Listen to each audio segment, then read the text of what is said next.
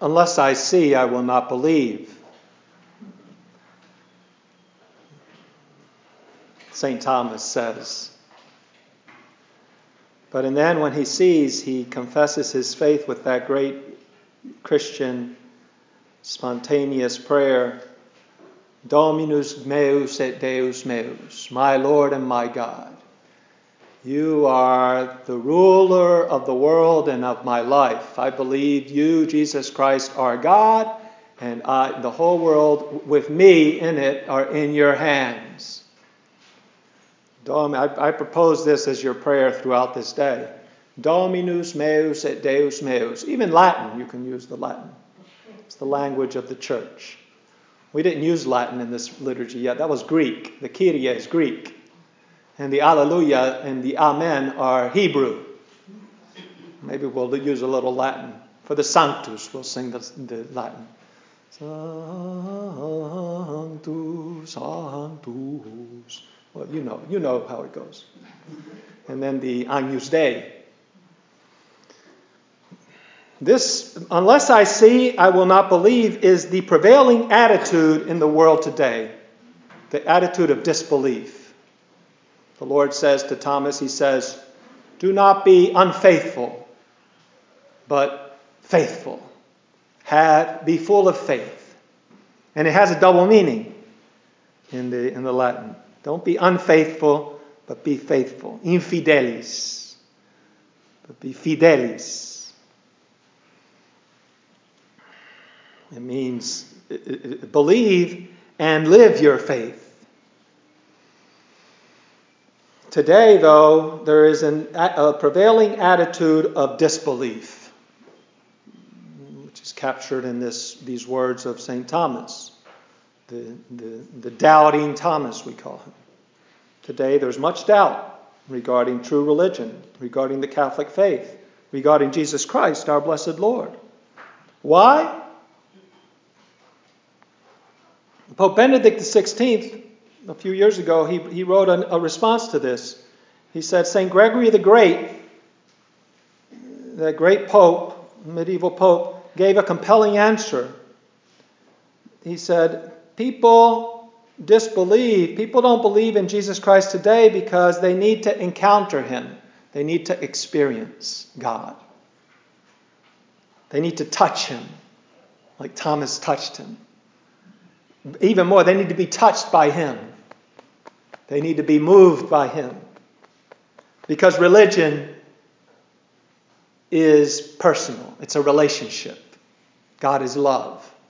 And once you experience the love of God, you will not experience anything greater in your life. You will know that every other love is directed to Him. Many people today say no to God. How is that possible? How can a man say no to the greatest thing that exists? That he has no time for what is most important, that he can lock himself into his own existence and think he's, a, he's sufficient to himself. It is because, in reality, they have never had an experience of God. They have never acquired a taste for God. They have never experienced how delightful it is to be touched by God. They lack this contact, and with it, the taste for God. And only if we taste him, only then can we come to him.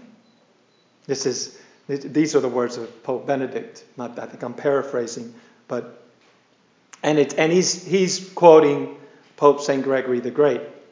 But this acquiring a taste for God is is is pointing to the Eucharist. You have to when you eat him, he touches you. And he, he nourishes you and he forms you into himself. He changes you. You experience God by eating the flesh and blood of God, the person of Jesus Christ. And our task, the Pope says, both popes, Pope St. Gregory the Great and Pope Emeritus Benedict, our task, our task is to help people so they can taste the flavor of God anew. Some people don't even want to, want to taste God. because they are entirely caught up in their own world with material things, seeking every form of ple- pleasure which does not fill their hearts, superficial comfort. They're, they're, they're caught up in their own world with material things, with what they can do, with their own success. And the capacity to perceive God is ever weak. We need to help people want to taste God and acquire a taste for Him. In this regard, I have to tell you that I was put in charge of the youth group at Holy Trinity Church mm, when I came here almost a year ago in September. But we weren't able to meet until a few months ago, and I invited the parishioners, anybody who wanted to be a leader, to come talk to me. Nobody talked to me. to me is amazing in a community with so many youth, and they're your youth, they're your children, they're your siblings, they're not mine. They're your responsibility, but the church is here to help you. That amazes me that not one person came to talk to me. I got mad. And so, and so I said, okay, you know what? I'll be the leader. And I'm going to do it the way I think is the best. Separate the men from the women. So there's no confusion. So we can focus on God and not get, not get dis- unnecessarily distracted. And so this morning we had the, the, the ladies. The ladies. There were one, two, three, four, one, two, three, four, five ladies and two chaperones. So that's that, seven. And we walked around the river, 7 a.m. So the first and the third Saturday, 7 a.m., the ladies come. Oh, her daughter came.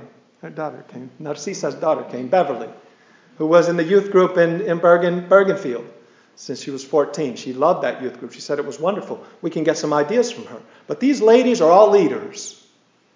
This is going to be a strong foundation. And I asked them, it was raining. They said, um, I said, you want to walk in the rain? I didn't really want to walk in the rain. You know, I'm not young. You know, and I, I don't mind walking, but and but they all came prepared to walk in. They they knew it was raining, and they came to they came with their what they needed to walk in the rain, and they all did it very well. It was very beautiful. But I just say that to you because some of you need to, and that's how you acquire a taste for God by sacrificing a little bit for Him. When you sacrifice for love, that's the greatest joy in the world. There's nothing greater than to give your life for God. I just tell you that because we have to find ways to give people a taste for God.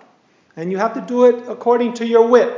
I can't do it the way you know how to do it. If you don't help me, I'm going to do it the way God tells me to do it. I'm going to do it the best way I know how. We need to help people want to taste God and acquire a taste for Him. That's the first commandment that everybody should love God. Nobody is excused. Nobody can be an atheist or even an agnostic. It's not legitimate. You are the image and likeness of God. The first commandment is I am the Lord your God who freed you from the land of slavery God has saved you from so many things in your own history, from your own sins, from your own misery, and giving you hope and giving you life and encouraged you, encouraged you. You have an obligation to look for God, to find God, to acknowledge Him, to adore Him, to honor Him, to believe in God, to make Him the Lord of your life. Everybody does.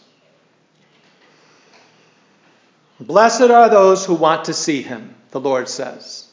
He says, You believe because you saw me. Blessed are those who believe without seeing me. In other words, blessed are those who look for me, who look for Jesus Christ.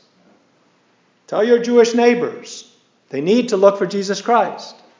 He is the Messiah. May everyone want to see him, that he is real, that he is true, that goodness exists, and that purity, chastity, virginity is possible, and that happiness, deep joy, comes from God who is Jesus Christ, the love of God.